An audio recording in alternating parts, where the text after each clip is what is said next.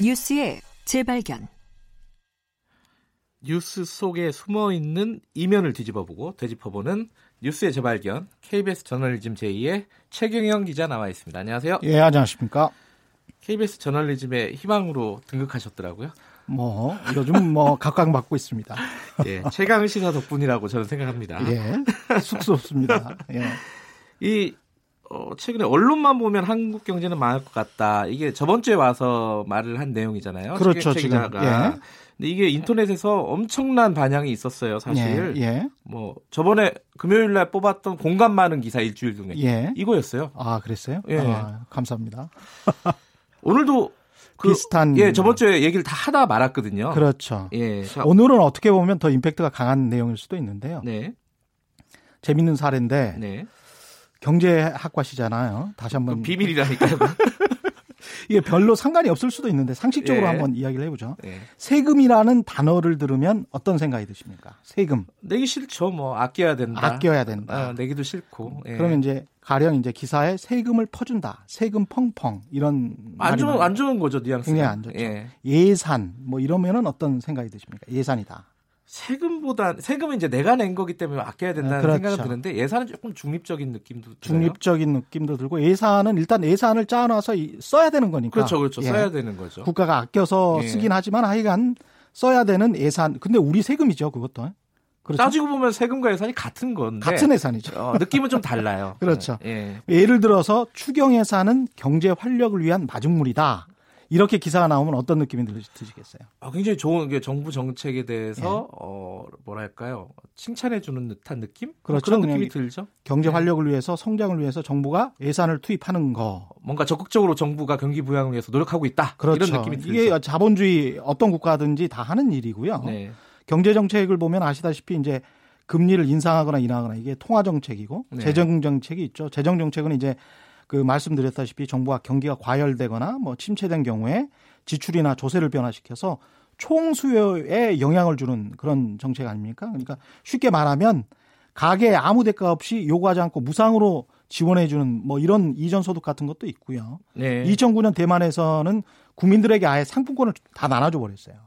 우리나라에서는 참 낯선 개념이에요, 예. 이런 게. 예. 그래서 GDP의 한 1%포인트 이상을 끌어올렸다고 합니다. 이 음. 정책으로.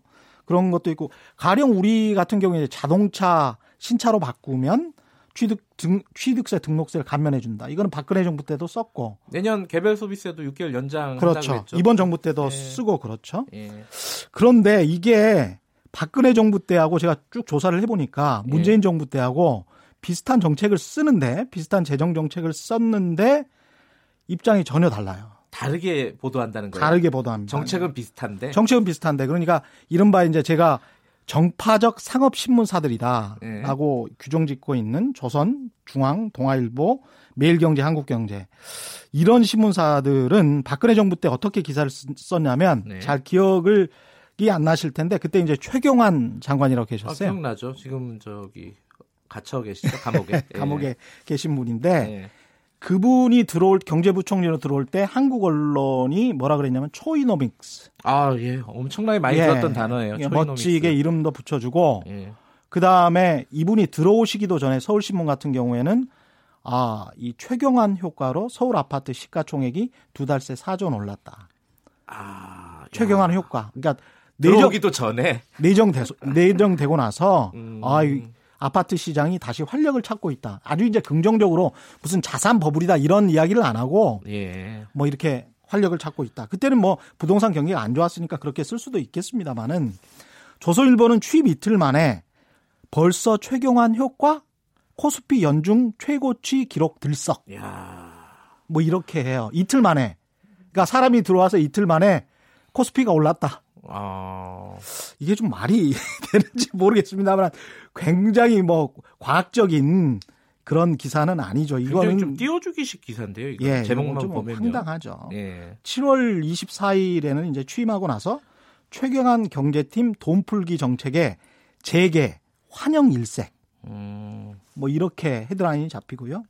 사설에서는 정부 부양책에 정치권 노사가 힘 보태야 경기 풀릴 것.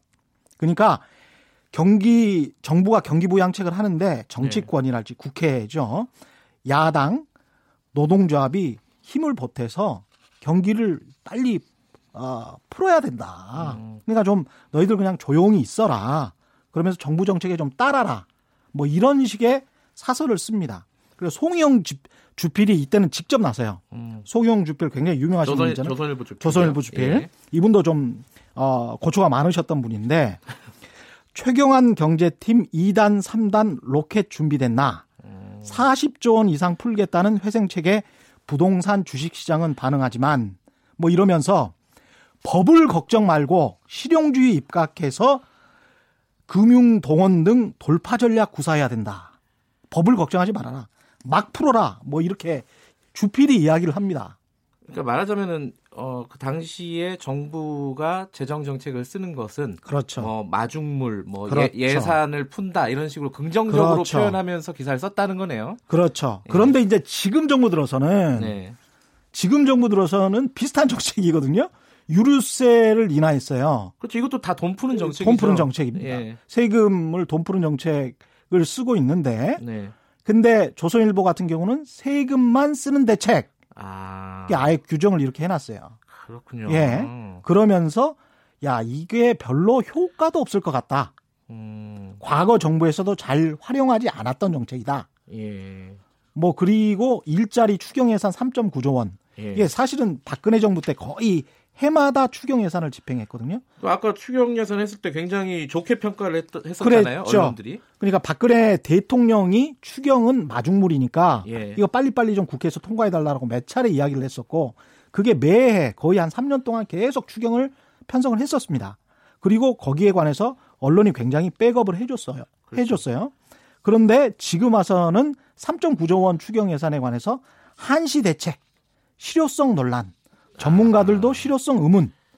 뭐 정부가 세금 퍼부어서 단기 일자리 급조. 뭐 한국 경제에는 세금 쏟아부어서 16만 명 취업자 증가. 16만 명 취업자 증가인데 제조업 일자리는 사라지니까 세금 쏟아붓는 게 아무런 효과가 없다. 뭐 이런 식으로 이제 쓰고 있는 거죠. 지금 말씀하시는 게 정책 자체가 옳으냐 그르냐를 얘기하시는 게 아니라 그렇죠. 똑같은 비슷한 정책을 비슷한 썼는데 받아들이는 그러니까 보도하는 양태가 정반대다 지금. 황당한 거죠. 아, 그 얘기를 하는 거군요. 그렇죠. 그러니까 박근혜 정부 때 최경환 음, 경제부총리가 했던 초이노믹스 같은 경우에 자산버블이랄지 가계부채 의 부작용이랄지 굉장히 많은 부작용들이 나중에 결과적으로 나와버렸습니다. 네. 선의가 어떻게 됐는지 모르겠지만 자우장 그렇게 됐어요. 그런데도 불구하고 거의 정부가 끝나갈 때까지 2016년까지 계속 LTV DTI 완화를 찬성하는 식으로 계속 몰아갔단 말이죠. 네. 그런데 지금 와서는 이제 가계부채 때문에 엄축달싹도 거의 못하는 그런 상황인데 지금 조금 추경 예산을 하려고 하면 그때 그렇게 많이 나왔던 마중물이라는 단어는 이들 신문에서는 거의 찾아볼 수가 없어요. 그러니까 이거는 흔히들 얘기하는 언론들이 근시안적이다 이런 거랑 좀 다른 얘기예요, 그죠? 굉장히 정파적입니다. 음. 굉장히 정파적이고 이거는 좀 의도가 있지 않으면 어떻게 이렇게 쓸 수 있지라는 생각 하나. 그냥 단어를 아주 선택해서 장난을 치고 있다. 두 번째, 기업에 가는 돈들은 세금 펑펑이라는 말이 안 나와요. 아, 희한하게. 돈을 기업에다 풀면은 아, 그렇죠. 긍정적으로 쓰고. 예. 이번 정부 들어서도 기업에다가 돈을 푸는 거는 말을 안 해버려요. 근데 예를 들어 저소득층이라든가 저, 사회적 약자한테 돈을 풀면은 그건 세금 펑펑이에요. 음. 그건 세금 펑펑입니다. 그러니까 복지 예산 같은 경우는 세금 펑펑. 그러니까 오래된 이, 얘기네요. 그죠? 굉장히 오래된 이야기입니다. 음. 그러니까 사람들의 인식을 아주 고정시켜 놓는 거죠. 네. 복지 예산은 돈을 많이 쓰고 세금을 펑펑 쓰는 정책이다라고 계속 인식시키는 알겠습니다. 오늘 여기까지 듣고 이어서 계속 할 얘기가 많을 것 같아요. 예, 그죠? 그렇습니다. KBS 저널리즘의 희망 최경영 기자였습니다. 고맙습니다. 고맙습니다. 예, 뉴스의 재발견 KBS 저널리즘 제 최경영 기자였고요. 2부 여기까지 하고요. 3부에서는 윤여준 전 장관과 함께 보수의 품격 올해 한 해 마무리하는 시간 가져보겠습니다. 3부에서는 일부 지역국에서 해당 지역 방송을 보내드립니다.